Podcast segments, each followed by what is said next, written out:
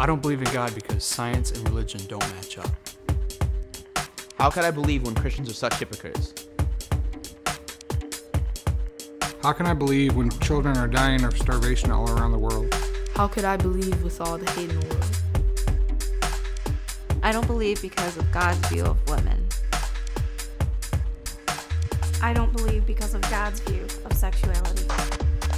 Because the Bible is a fairy tale.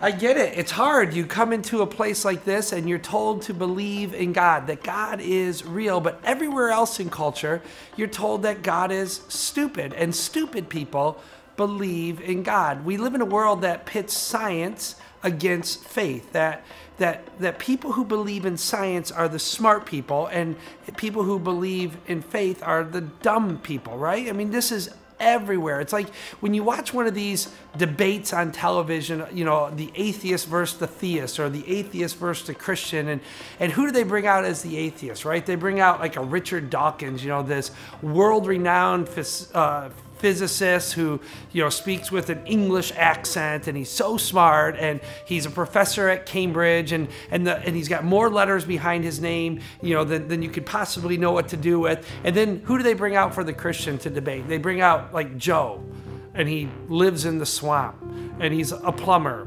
and his wife makes their own butter, and, you know, it's like, if you don't believe in God, I'm gonna poke your eye out, you know? And it's like, uh, they, they just pit this argument that it's it's dumb people versus smart people. The Christians are the dummies, and the smart people are people who've rejected God and rejected, uh, you know, things of faith. And but but what if that's all wrong? What if we're believing a lie that media is selling us? What if there's actually more evidence in science that moves you toward faith? What if, what if science is really rooted in faith? What if science is really rooted in the Christian story, in the Christian worldview? I think that it is. And I think it's worth talking about. I think it's worth spending some time discussing, has science finally crushed God? We now return to Carl Sagan's Cosmos, edited for rednecks. I'm Carl Sagan. Just how old is our planet? Scientists believe it's four bi- hundreds and hundreds of years old. And then suddenly from nowhere, he suddenly decided to create a world. I'll make a world. That's what. Make a world. Yes, that's what I'll do. Rivers, seas, boom, mountains. Boom! Everything is there. forty percent, forty-five percent of the American people believe literally in Adam and Eve, believe literally that the world is only six thousand years old. Mm.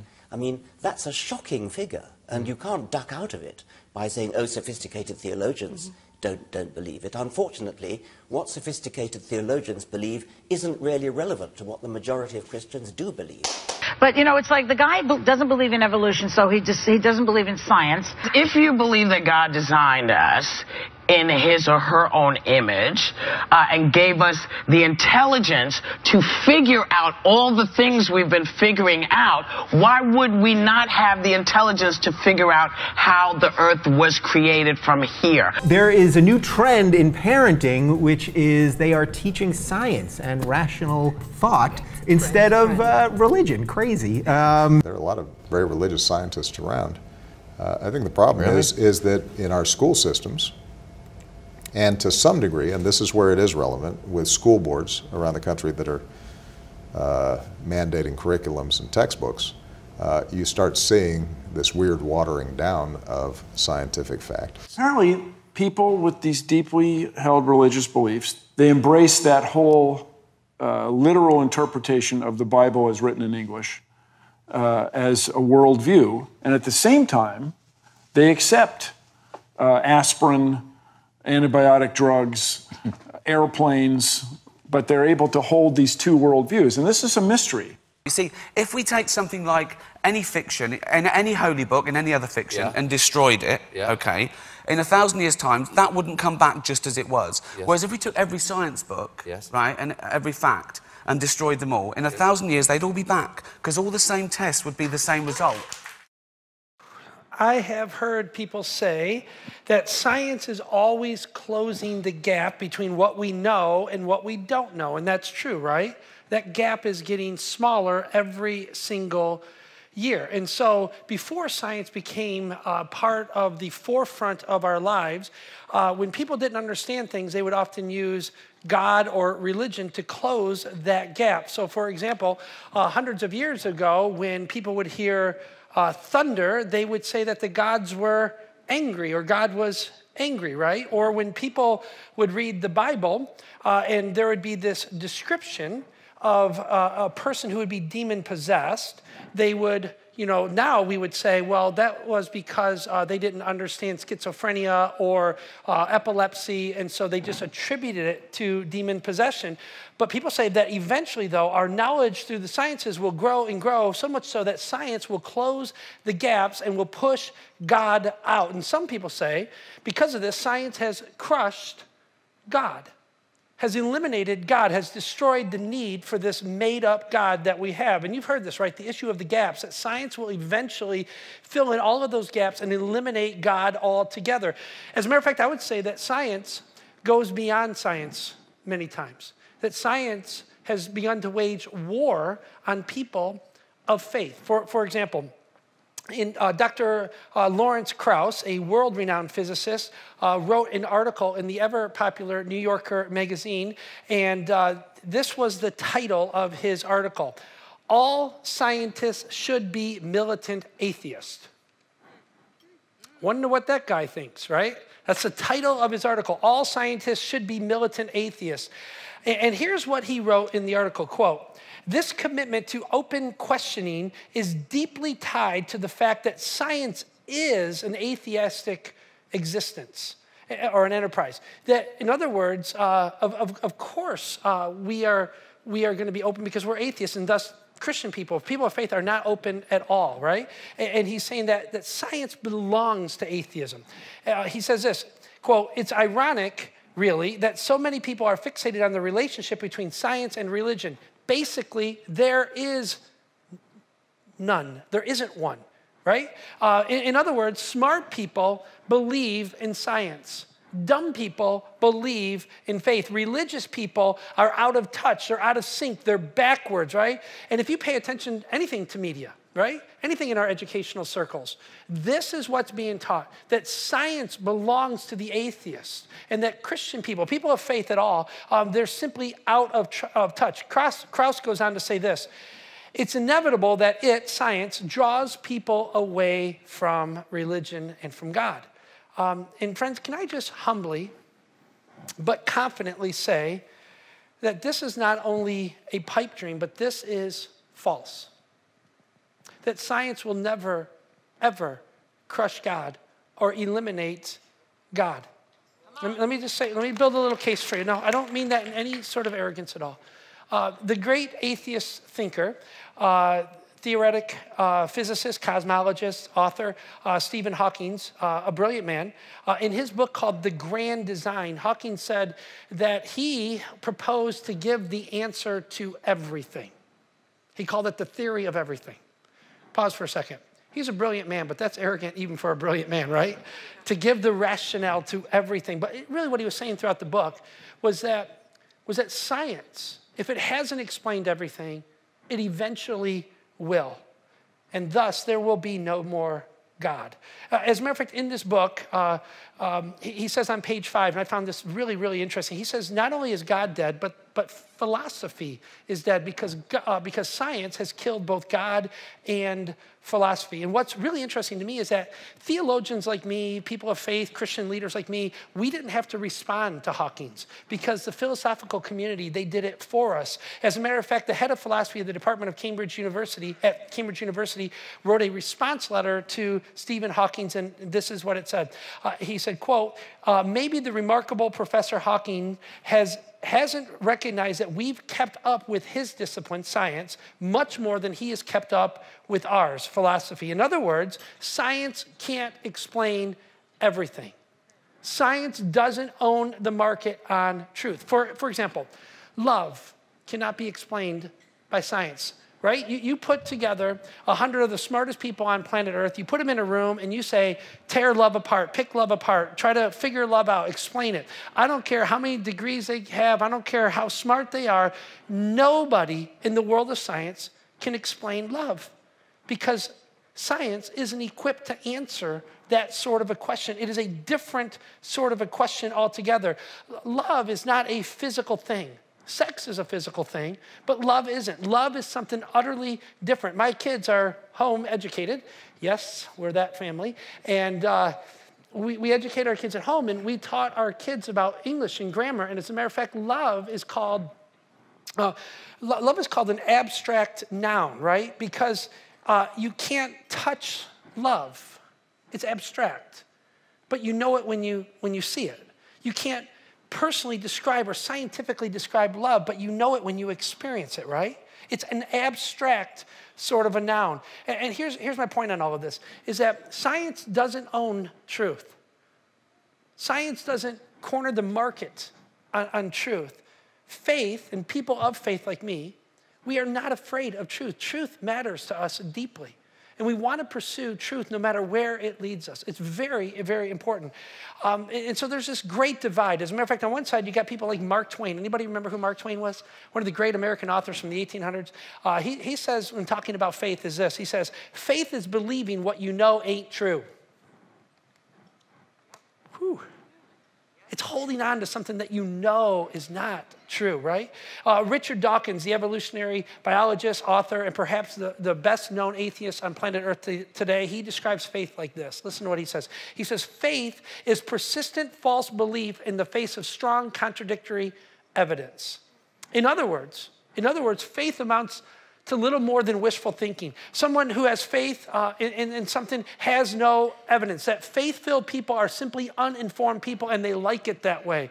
Uh, faith-filled people are stupid people and refuse to engage a modern world. Uh, so on one side you have this, this faith-filled people who deny the sciences, but the people of the science community, they have all the evidence, thus they have the corner and the market on truth. And so, like Doctor Krauss says, there is no relationship between faith and science. But on the other side, there are very smart people who disagree. Very, very smart people who think that, that there is a rationale to faith, that faith is reasonable and thoughtful. Uh, people like Um, like John Lennox. John Lennox is a, a world-renowned uh, mathematician. He is a uh, chair-holding professor at Oxford University.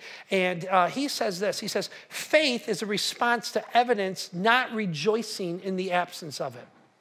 Now, I don't know if you've ever seen uh, John Lennox uh, give a lecture. I mean, he's this old, pudgy English guy, and he has a great accent. Uh, but if you ever, his lectures are all like two hours long. And when you get done listening to him, your mind is blown up. I mean, you just go, wow, amazing, right? He's just one of those guys. John Lennox says it something very different. He says, no, no, no, no. Uh, faith is a response to evidence, not rejoicing in the absence of it. My friend, Biola professor, uh, PhD, Sean McDowell, he says it like this, he, about this idea of the mixture of faith and evidence. He says this, he says, faith is not belief in spite of evidence, but belief in the light of evidence. So, so who's right? It, it seems like people couldn't be further divided uh, on this whole issue, right? So let me throw in what the Bible says about faith into this whole mix, because it's interesting how the Bible moves us into this world of faith. Here's what it says in the book of, uh, of Hebrews, chapter eleven. Very simple and definitive statement on this idea of faith. Listen, it says, now faith is confidence in what we hope for and assurance about what we do not see. And now we could unpack that all weekend long. But at the end of the day, you read a statement like that, and you go, well, see, there you go. The Bible expects, expects blind faith. It, it expects thoughtless faith. But I don't think that's the end of the story. Because if that was true, I'm not so sure I would go down that road. Because God did not give me a mind for no reason at all. Amen. And God did not give you a mind for no reason at all. As a matter of fact, it goes further into the, into the text of the scripture where there's this guy named John. He was one of the very earliest followers of Jesus, and he had come to put his hope and his faith in, in Jesus. He really did believe that he was God made flesh. And here's the thing about John. John wanted other people to understand this. John wanted other people to come to faith. And so he began to track the life of Jesus, and he wrote it down, and he gives a very short summary of why he, he, he did this, why he wrote his little book called The Gospel According to John. Uh, and, and it says it like this. John chapter twenty, verse thirty, it says, Jesus performed many other signs in the presence of the disciples. And so in other words, there were things that went on between Jesus and his closest followers that nobody else was privy to. So there was some behind-the-scenes stuff for them, um, which are not recorded in this book. But, listen, but these things that are recorded in this book, they have been written that you may believe that Jesus is the Messiah, the Son of God, and that by believing you may have life in his name. John is saying, the whole point of me dedicating my life to write this account of the life of Jesus is so that you would have a firsthand, trustworthy collection of the evidences about Jesus, and so that your faith would not be just blind faith alone, but so that it would be organ, uh, informed faith, organized faith, thoughtful faith, that you could examine it and figure out if it was true for yourself. That's why he wrote it. Now, Jesus weighs into all of this. You want to hear what Jesus said about this whole idea of how important truth is? Listen to what he says in John's writing. John records one time, Jesus is talking about this, and John records it. In John eight, it says this, Jesus speaking, he says, "Then you will know the truth, and the truth will set you free." And so listen, listen, listen, listen. So for, for me, and for Christians like me, if you're a skeptic in this room, if you come in and you're like, I'm not sure I can buy this, you know, God and science isn't lining up for you, and you think you got to make one side choice or the other, we are with you. We are not against you. Truth matters to us. People of faith ought to be the forerunners of truth. We ought to be the seekers of truth, because Jesus said that if we find truth, real truth, that it will set you free, that it'll give you purpose and direction and hope for your life. And so we're with you. We're not against you. And so here's what I would like to do. Uh, can we just start by saying we all agree, no matter where you come in at, uh, a skeptic or a believer, an atheist or a theist, can we just all agree that truth is really important? Come on, can we just agree that truth really matters and that that's what we're after? Okay, so if it's okay with you, I would like to tackle this idea Of, of has science crushed God? And I want to do my best uh, to give you some rational thought, um, some thoughtful thought, and I don't pretend to be the smartest guy in the world, and I don't pretend to be able to do this, but I hope that you at least have some things to think about deeply over the week to come because of what we're going to discuss today. And, and so uh, I want you to know that faith and science are not always at odds. at odds with each other. Certainly there are going to be times that we disagree. But, but I want you to know that people of faith are not stupid. People of faith are not thoughtless and blind or even arrogant. We are seekers of truth. That is what we ought to be. And so here would be my first thought. I'm going to give you some what I call myths. These are just my, my thoughts. Um, take them from what they are, okay? So here's the very first thing. I'm calling it the myth of conflict. Uh, the myth of conflict. Um, It is the myth that people who believe in God don't believe in science. You heard that on there, on the little video, right? That that's just, they dismiss us as we just aren't rational. We just don't believe that science and God or science and faith are always in conflict uh, with one another. But the truth is, friends, that across all of the disciplines, even at the university level, the deeper people are delving into the sciences, into philosophy, into psychology, history, archaeology, and such, all of the evidence, or the evidence is mounting in such a way that it is actually pointing more and more people toward God, not away from him. And you will never be told that in the world of media. Um, there, there's often this myth that's being created uh, that sociologists call it is the myth of the secular society. Uh, as a matter of fact, if you were to go back a hundred years ago, when the worlds of cosmology and biology were really being developed, uh, the Enlightenment era philosophers were saying by the twenty-first century, there would be no more God.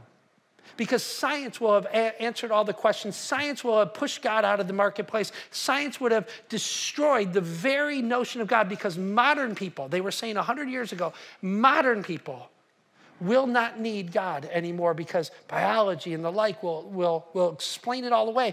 And so they would say things like, in the twenty-first century, there would be no more Christian church. But the truth is, now more than ever, the Christian church is flourishing not only in America, but around the world. And not only, not only the Christian church, but faith in general is alive and well in this world. And, and there's something going on that the new atheist movement finds utterly shocking. Uh, they are finding that, that some of the people at the very forefront of their sciences are leaving the world of science uh, as from an atheistic perspective and moving toward this theistic understanding of the world of science. The deeper people go, it's driving them uh, to this thing called faith. Uh, as a matter of fact, listen, listen to this. Uh, and there's such a problem with it for people who are in this world. Uh, Quentin Smith is a professor of, professor of philosophy at Western Michigan University. Uh, he is very popular in the scholastic circles. He is an ardent atheist, and he has started to bemoan the fact that so much of the philosophical world of the sciences and in the world of psychology and philosophy have begun to move toward the Christian worldview. It's really bothered him deeply. He wrote about it in Philo magazine, which is the leading magazine about philosophy in the United States.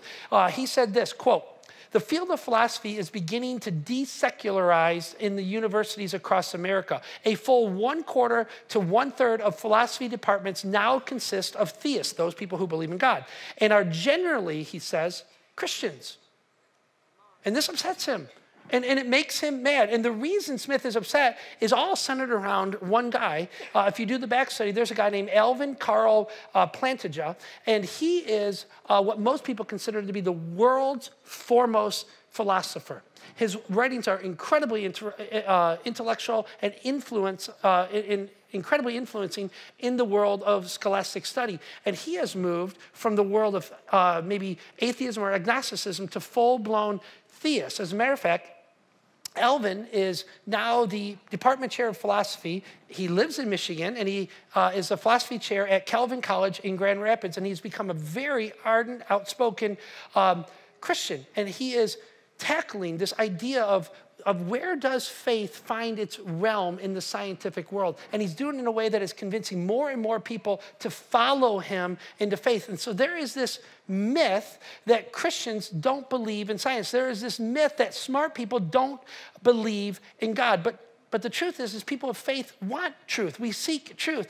Um, but in the average person's mind, you know, if you watch television, uh, Christians are people living in the swamp, like me, home educating their kids, no teeth, you know. They don't, they don't use deodorant, you know. They don't think. They wear, you know, uh, Oprah's the Antichrist t-shirts, you know, that kind of thing. And, and they just, they, they belittle and, and, and, and try to make us sound irrelevant and unthoughtful. But the reality is that people in, uh, of faith embrace the truth. And, and in the worlds of science and biology and, and philosophy and all those things, uh, Christians are really taking the lead in a lot of it.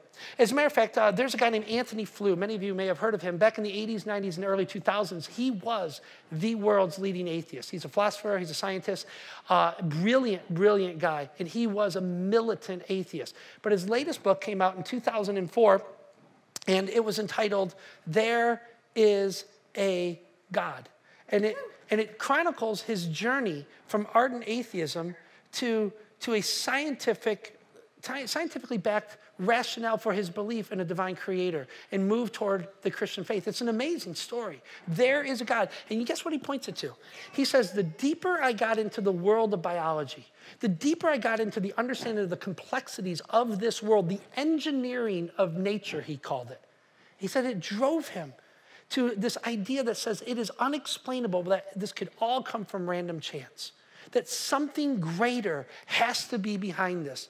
And so he says gradually he moved from, from an agnostic or an atheist worldview to a theist-driven worldview. And it's not just him. It's famed people like the Oxford mathematician John Lennox that we talked about earlier, or David Hunt. He is one of the leading mathematicians. He just passed away, actually, but he was one of the leading mathematicians from U C L A, and he was an outspoken, ardent Christian. Uh, or we could talk about people like microbiologist Alister McGrath, who was one of the leading atheists in the early two thousands all the way up through his early, uh, early parts of his career. But now he has found his relationship with God, and he has uh, become not only a Christian, but he is the theology Uh, ministry and education chair at King's College in London. An amazing move, right? We could talk about people like Francis Collins. Some of you guys know Francis Collins' work, but you don't know his name. Francis Collins was the guy about fifteen years ago who was given a grant by the government to map out the human genome. the human D N A. You, you all hear the Genome Project? It was a major, major deal. Millions and millions of dollars were spent on it. And, and Francis Collins was the lead biologist in the whole, whole deal, right? And he went into this, he writes, that he was at best an agnostic, maybe an atheist. Uh, he went into it with pure scientific speculation. But after fifteen years of study, at the end of the mapping out of the Genome Project, he ends up writing a book. And guess what the name of the book is called? The Language of God. The Language of God.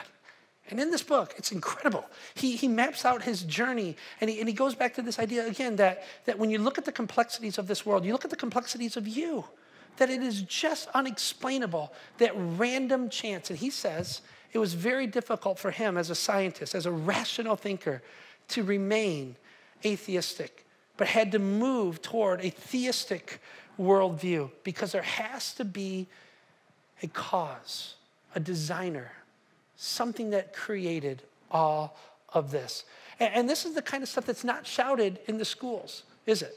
This isn't stuff that you read about, you know, on, in the news or you watch on television, is it? This stuff is kept from the general public in so many ways, and I don't understand why. Well, I do understand, because there is a war against faith. There really is. Listen to this. David Bentley Hart, who is a uh, very popular philosopher, uh, theologian, and sociologist, he received his doctorate from Cambridge University. Um, and he says this, listen to this very carefully, listen. He says, quote, "I do not regard true philosophical atheism as an intellectually valid or even cognate position.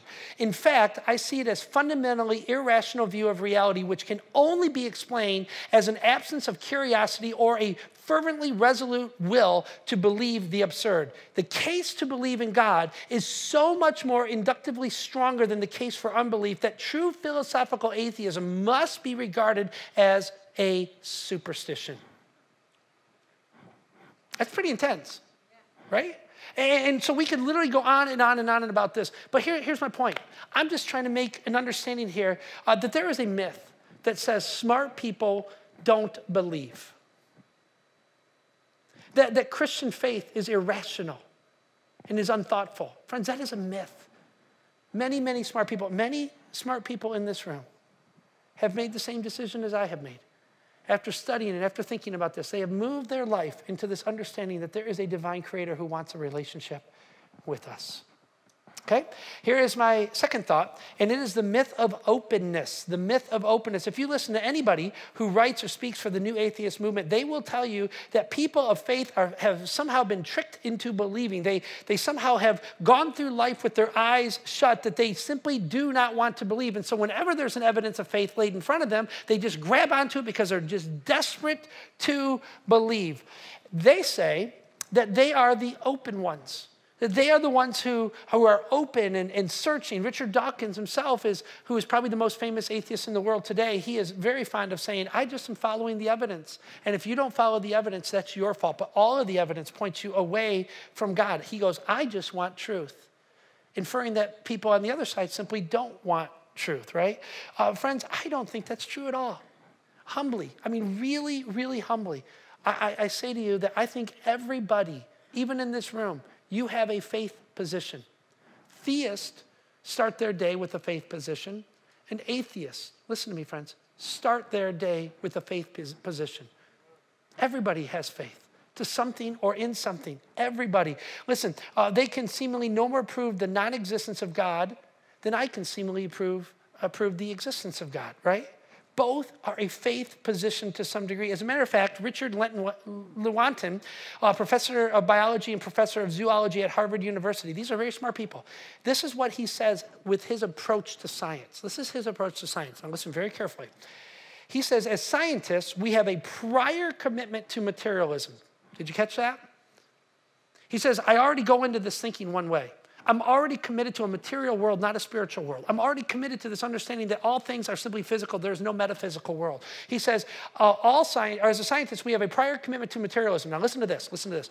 It is not that methods and institutions of science somehow compel us to accept the material explanations of this phenomenal world. In other words, it's not scientists that convince me to be an atheist. It's not science at all. Listen, he says, on the contrary, We are forced by our a priori, which means previous adherence to material causes, that we cannot allow a divine foot in the door. Did you catch that? He, he says, in other words, we don't want God to be real, so God can't be real. We don't want God to be real, and so no matter what evidence you put in front of us, we're going to find another excuse, another way around it. No matter what you say, it will never, ever convince me otherwise. And so, friends, what is he really saying? We're not open. People on our side have a faith position as well. You know, one of the things that you hear all the time is that the church has been against science. Have you heard of this? Like going through school, that the church has always been backwards. Church has always fought science. You, you, you've been taught this, right? It's amazing. I, I went to uh, several colleges. It took me uh, only three terms to get through school, Reagan, Bush, and Clinton. Uh, but I made it, and, uh, and, and, and it was amazing. Uh, the professors just had this agenda to, to somehow say that, that, that the church was always against science, that the church has always been backwards. But anybody who studies their history knows this is not true. Like, for, for example, um, when mathematician, astronomer, and Catholic cleric Nicholas Copernicus um, presented his Helionist, uh, heliocentric view of the world, do you, do you understand what happened? So um, Copernicus, he, he comes along and he basically says, hey, guys, I've been studying this. He was employed by the Catholic Church to study science. And he comes to the church and he says, I've discovered something. The heliocentric view of the world was, it came to understand that the, that the earth is not the center of the universe. He was the first to say, no, no, no, no, no. The, the sun is the center of the universe, and the earth revolves around the sun, not the other way around. And do you know who was his major opposition against that? Was it the church? No, not at all. Who, who fought them? Who fought this worldview? It was the science community. It was the science community because they invested a thousand years of teaching that, that man was the center, earth was the center, and everything revolved around man. Isn't it funny? God teaches us that God is the center of all, and that ultimately God is the center of, of everything, and that your life should revolve around him, right? And, and so it's, it's, I just find this interesting. Did you, you, you track forward a few years. In the nineteen twenties, a guy named Edward Hubble perfected his telescope. You know this story, right? And he starts studying space. He starts uh, seeing that the space is expanding, that there's always more, and, it's, and it seems to be getting bigger and bigger and bigger. And he begins to put this theory together that we've come to know as the Big Bang Theory. Have anybody ever heard of it? And almost everybody of all sciences agree that this thing called the Big Bang Theory is, is correct, that there was this beginning point to everything. And so Hubble comes into the science community and says, hold, hold on, guys, hold on, hold on. There is a beginning point to the universe, to the galaxies, to everything that is, all matter, all energy, all space, all of it, all time. Everything had a beginning point. And guess who resisted that? Was it the church? Was it? No. Guess who resisted it? Overwhelmingly, it took over a decade uh, for the science community, including Einstein himself, to catch up to this understanding. And why was that? Here's what they said. The science community said this, that, that, the, that the understanding that the earth came into existence at, this, uh, at a singular moment, all space, all time, all, all, all energy, everything in the galaxy came into uh, to existence at a single moment. They said, quote, it reeked of religion, and it sounded dangerously close to the Genesis chapter one account called creation. And so they utterly rejected it. And it was because it was called this ex nihilo experience of creation. You know what ex nihilo is? Anybody go to college? Anybody, anybody? It's Latin for out of nothing. Out of nothing. Because here's why. Up into the nineteen thirties, science taught this very basic understanding of life. That nothing plus nothing equals nothing. What are they teaching us now? That out of nothing comes something. And we're just supposed to believe that, right? They switched it all around. But back in the nineteen twenties, when Hubble comes and says, no, no, no, there has to be, because Hubble deduced that if, if there was a moment when it all began, nothing can produce nothing. And so there must have been something behind the nothing called the creator. And the science community says no to that. And, and so, friends, uh, what's, uh, you know, because why? Because we, we know now that that nothing can really truly produce nothing, that it takes something, right? So for example, like my wife and I, like we'll be in, in bed in the middle of the night and uh, there'll be noise in our house, and my wife is crazy. She's like, she hears something, she's like, ah! And she's like one of the people wide awake. She jumps out of bed, like, what's going on, you know? And, and, and so she'll go, did you hear that? And I'll say, like any good husband, no, right? And, uh, and she'll go, no, no, no, did you hear that? It had to be something. And like any good husband, I'll say, it was nothing, honey. And then my wife, she'll say something really brilliant like, that doesn't sound like nothing. It doesn't sound like nothing, go check. And so I'll reach over and I'll grab my nine millimeter and I'll say, you go check, and I'll hand it to her, right? You know, but, but let me, let me ask you this question. So, so who is more thoughtful? Who is more rational? The husband that says, this sounds like nothing, or the wife that says, that doesn't sound like nothing? Who's more rational? Because it always takes something to produce something. Always, always. And so friends, here, here's, my, here's, my, here's my point. The scientific community has, listen, has, has made mistakes. Listen, for people like me, people of faith, um, absolutely, the church, throughout history, we have made terrible, tragic mistakes. We have been behind the curveball of history many, many times. Absolutely.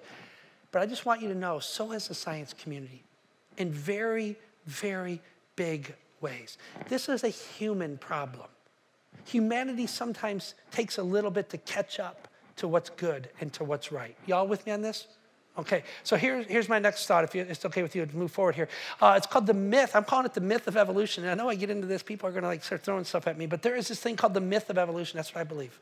That's what I believe. So this idea, there is this push out there that says evolution has given us all of our answers, that we don't need God. Evolution has explained the origins of life, the complexities of life, the, the complexities of morality and destination and all of these things, and thus there is no need for God. God is not real. And I'm gonna tell you something, friends, just humbly, I don't believe that at all. I don't believe it at all. Uh, and I get it, I'm not the best thinker, I'm not the biggest thinker, not even in this room. But let's just pretend for a moment that evolution is true. Let's just go down this pipeline a little bit. If evolution is true, and that there was this, they call it a speck of space dust. You've heard this, right? There's a speck of space dust that somehow gets together with another speck of space dust, and that becomes a more complicated speck of dust. And that goes on for, I don't know, just billions of years. And then, and then all of a sudden, this non-living thing jumps over to be a living thing. Okay, y'all follow, this is, this is the evolutionary trail, right? And, and so it, it becomes this living thing, which is very simple at first, it's a single cell, and then this single cell somehow gets together with other single cells and becomes a more complicated cell, and eventually these uh, simple cells, which become a complicated living cell, now have somehow evolved into a fish, which somehow is gonna evolve into a penguin, and then that penguin evolved into a donkey, and then the donkey evolved into some sort of ape, and then out comes you. That's basically the trail line for the evolutionary, you know, story, right? Now, let's just assume for a moment that that is true. All of it. Just, just take it all. It's all true. Does that explain away God? Even if it's true, don't you still need a beginner for the beginning? Don't you need something to get all of that going? I mean, even if all of that was true, we can just say, okay, that, that explains all of the complexities of life. But does not explain away God. Not at all. There are massive assumptions that are going on. You, you, you can't say that just because evolution is true that there is no God. You actually have to prove some things along the way. Friends, you can't just call a theory a fact. Do you recall that it is a theory? Anybody in the room? It is a theory, and you can't just call theory fact. You actually have to prove some stuff. Um, this is what we call classical evolution, right? And it's been taught to us for over a hundred years. Uh, but it's And, and it's defined us, and it's, it, it's saying that this is where we come from. We teach our kids this. But friends, you can't just make these assumptions. You have to prove things like original cause or first cause. You have to prove what they call the cause for extraordinary complexities. You have to, you have to look at these things that some of these other scientists are looking at and going, there is no way you can go from speck of dust to you. It just is not happening, right? And, and listen, this is so important. I want you to hear me. Uh, you actually have to prove the fossil record. You actually have to prove it. The fact is that there is no transitional fo fossil record, and this is a problem, a very big problem for evolutionary belief. It really is. We have tons of fossils. You realize this, right? Tons and tons of fossils uh, of all sorts of forms. We have uh, fossils of penguins and whales and lions and giraffes and, and even humans and every, almost every life form that walks the earth. We have fossil records for them. But do you realize we have no transitional fossils? None. Zero. Zilch. None. I want you to think about that for just a moment. You know, there are no transitional fossils that would be half horse, half whale, half zebra, half fish. Uh, we have none that are like half dog, half cat. That would be evil. That would be evil altogether, right? No, what we have are fossils of giraffes, and we have fossils of, uh, of dogs, and, and there are micro changes, but there are no macro changes at all, friends. And friends, this is simply a big problem. I want you to check this out. This perhaps is one of the most important things you're going to hear the entire night. There's a man named Stephen Jay Gould. Uh, he literally is the world's, or was the world's leading evolutionary thinker uh, in, in the entire world. He really was. Uh, he is a very, very brilliant man. He's a microbiologist. And this is what he wrote before, his, uh, before leaving uh, his, his field, before retirement. He said this, quote, quote, "The extreme rarity of transitional forms in the fossil record persists as a trade secret of paleontology."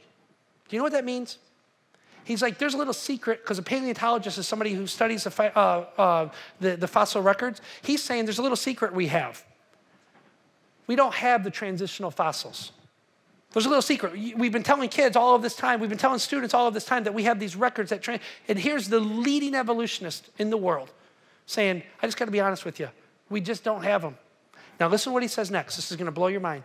"The evolutionary trees that adorn our textbooks," and you know what he's talking about, right? Those little pictures that show like a single cell into a more complex cell that shows a bird, and then like some sort of like small creature into like a half creature, and then to an ape, and then into you. You've all seen that picture, right? You, yes? Okay, yes. So we've all seen this picture. Listen, he says, "The evolutionary trees that adorn our textbooks have data only at the tips and the nodes of their branches. The rest is inference. However reasonable we might think that is, not in the evidence of fossils." It's not in the evidence of fossils. We might think it's rational that this picture's out there, but it's not actually found in the fossil records.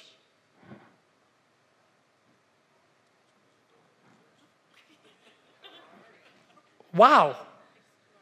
Wow. We have built an entire worldview around this idea that our kids came from an ape. We have built an entire worldview around this understanding that somehow we're just biologically uh, more complex because of, because of time. And, and we've been shown this little picture since the time we were in grade school. And, and what is he saying, friends? Think about what he's saying. He says, listen, what we have are the tips. We have the picture. We have you and me walking around. We got to explain you and me, so we're just going to make it all up going backwards. Because why, friends? We are not open to God. We are not going to allow God to be the determiner of who we are and where we came from. So we're going to figure out a plan B no matter where the evidence leads. And friends, that seems like a leap of faith to me. I'm just saying, that seems like a leap of faith. All right. All right, let's move on. You guys ready for one more? Do we have time? One more? Okay, listen. There is another myth, uh, and I'm going to call this one the myth of conclusion. It, it's this myth that science always draws the right conclusions. Come on, right? Uh, you can trust us. We're scientists. We've spent our lives studying this. We have way more degrees and letters behind our name than you have behind your name. You need to trust us because we are right. Well, let me ask you a quick question. Has anybody ever heard of something being bad for them? Anybody? Like, you shouldn't eat that because it's bad for you? Anybody? Anybody in the room? And then we're told it's really good for you, actually. Anybody? And then we're told it really was bad for you. You need to stop eating it now. And then when you stop eating it, you go, well, wait a second. It is really good for you. Anybody ever had this experience before? Right? So listen, they tell us, for a long time, they told us, listen, that coffee is going to stunt your growth. It's terrible for you. It's terrible, terrible. It's going to kill you. And now they tell you a certain amount of coffee and caffeine every day is actually good for you. Right? So for a long time, they tell us, they tell us uh, high fat was really, really bad. And then low fat is really, really good. But then they come along and they switch it all around, and then they say, no, no, no, we were wrong. You got to cut the carbs out of your life. Anybody hear this? You got to cut the carbs out of your life and just eat all the fat stuff you want. It's great, right? And then they tell us, listen, then they tell us chocolate, this is serious business. Chocolate is really, really bad for you. And then they tell you chocolate's really, really good for you. And then they tell us chocolate's really bad. Listen, I am a, I'm a Christian. And I'm a deep thinker, but I really don't care what they say about chocolate because I love it. And I'm going to eat it anyways. And the truth is, this is what I'm saying, that, that we have to make some rational decisions on our own. You have to study it out for, you, for, for yourself. I want you to think about this for a second. Science tells us that we've decided that there is no God and we are smarter than you. We've decided that the cause of life is evolution and we are smarter than you. Friends, I just don't think I'm willing to go with that. I, I want you to think about something Stephen Hawking Hawking's wrote in, in his book called The Grand Design. Uh, many people think that Stephen is the smartest guy on the planet. I mean, literally, people say that he is the epicenter of human intelligence. And I'm just going to read to you his conclusive statements out of The Grand Design, okay? And this is not edited. This comes just straight out of his book, okay? Listen to what he draws as some of the conclusions for life. Listen, listen. Because there is a law such as gravity, the universe can and will create itself from nothing. Spontaneous creation is the reason there is something rather than nothing. Why the universe exists, why, why we exist. Now, I just want you to think about this. Look at, look at this statement. Look at these, he writes an entire book, and this is kind of the sum, summation conclusion, right? Now, I'm either dumb or maybe I'm just not smart enough to understand this kind of a statement, but this makes no sense to me at all. None, zero, zilch, nada, none. Doesn't make any sense to me at all.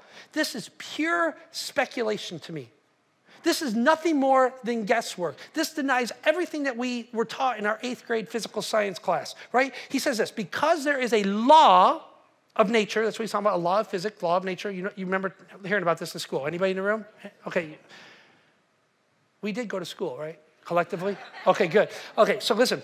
Because there is a law of nature or physics, right, such as gravity, the universe can and will create itself from nothing. We were taught that laws did not create or do anything. Laws were systems of operation. They, they are observations that are repeatable, observable, right? And always consistent. Laws help us to understand what's going on, but they actually don't make anything happen. Listen, in physical science, if I remember correctly, they taught us that physical science was the study of the natural world. And we were taught in order to study something physical, you actually have to have something physical to study, right? Are you with me so far? And the laws of physics is, is what was derived after observing the world. The laws of physics were these, this idea that, that certain things are observable, repeatable, and perfectly consistent. Like, for, exa for example, um, they're verifiable, like water. It always boils at two hundred twelve degrees Fahrenheit. It's a, it's, a, it's a law of physics, right? It's a law of nature. Like, gravity is a law of nature. You throw something up, it's always going to come down, right? Y'all with me? Do we all agree? Okay, that's what a law is, right?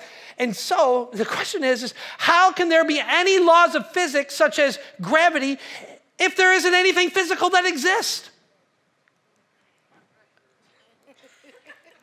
He's saying that there are laws of nature when there is no nature to observe. Does anybody find this incredibly hard to understand? Like, I literally read articles trying to explain this little paragraph, and I could not figure it out, and I don't think I'm a dumb person. But I look at this and I go, really? And so then, and then he draws this incredibly conclusive statement. He, he, he says this, he says, he's trying to answer uh, this idea that, that how, do you, how do we explain where it all came from? This is his answer. He says, spontaneous creation is the reason that there is something rather than nothing, why the universe exists, why we exist. He's trying to answer this question. How can nothing produce something? And so he comes up with, like, he goes to college, he gets all these fancy words, and this is what he says. I don't mean to be a jerk to him, or I'm not trying to be anything, I'm not, I'm not trying to knock him down, but when you think about this, he says, yeah, I know it's crazy, but things spontaneously create themselves. How is that science? Weren't we taught that science is observable, repeatable, and verifiable? Has anybody in the room lived more than twenty years? Anybody in the room? You've lived more than twenty years. Have you ever seen anything spontaneously create itself? Never. Never once. It's never been verified ever once in the history of the world. Like, you go into your kid's bedroom, it is a disaster. Do you go in and go, hey, what happened here? And your kids go, spontaneous creation. It explains everything. There's gravity. There's gravity. So there's spontaneous creation. No, you go, you did this.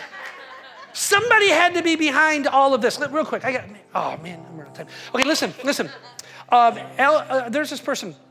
Um, they want us to say that because science thinks it, that settles it for the rest of us. We have no right to think. I'm just saying, no, no, you have every right to think. That's all I'm trying to say.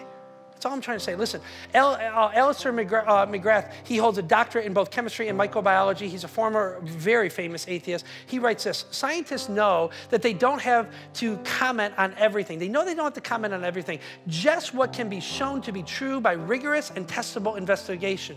Uh, science only seeks to describe the forms and processes of the world and declines to comment on issues of meaning and value. It stands above ethical, political, and religious, religious debates, uh, and it is right to do so. In, in other words, this is where we started, right? That science and faith answer different questions, right? And they don't always come up with the same answer, but even if they don't come up with the same answer, it doesn't mean necessarily that we're wrong or that we're stupid or thoughtless. I, I just want to read one, one more thing to you. It's, it's a quote by a guy named uh, Berlinski. Now, Berlinski's a, um, he's a non-practicing Jew. He is He, he describes himself as somewhere between an atheist and an agnostic. He is uh, ridiculously smart. He's got a P H D in philosophy. He's got a P H D in mathemat uh, mathematics, and he's got a P H D in microbiology. Who goes to school for thirty-five years, right? Listen, listen, but th these are smart people. And he wrote a book in response to Richard Dawkins' book called The God Delusion. Now, Richard Dawkins is a militant atheist, and Berlinski says, basically, I'm an atheist too. But what you're asserting, Dawkins, is not truth. It's not true. You're trying to answer questions that cannot be answered by science. And listen to what he writes. This is so important. This is actually on the back flap of his book. His book is called The Atheist Delusion. The Atheist Delusion. Now, it's written by an atheist, basically. But he says that there are some things that we're delusional about, right? And you don't have to buy the book. You can just read this on the back cover. That's what I did, okay? And so listen, this is on the back cover of his book. This is amazing. He goes, has anyone provided a proof of God's inexistence? Not even close. Has a quantum cosmology explained the emergence of the universe or why it is here? Not even close. Ha have the sciences explained why our universe seems to be fine-tuned to allow the existence of life? Not even close.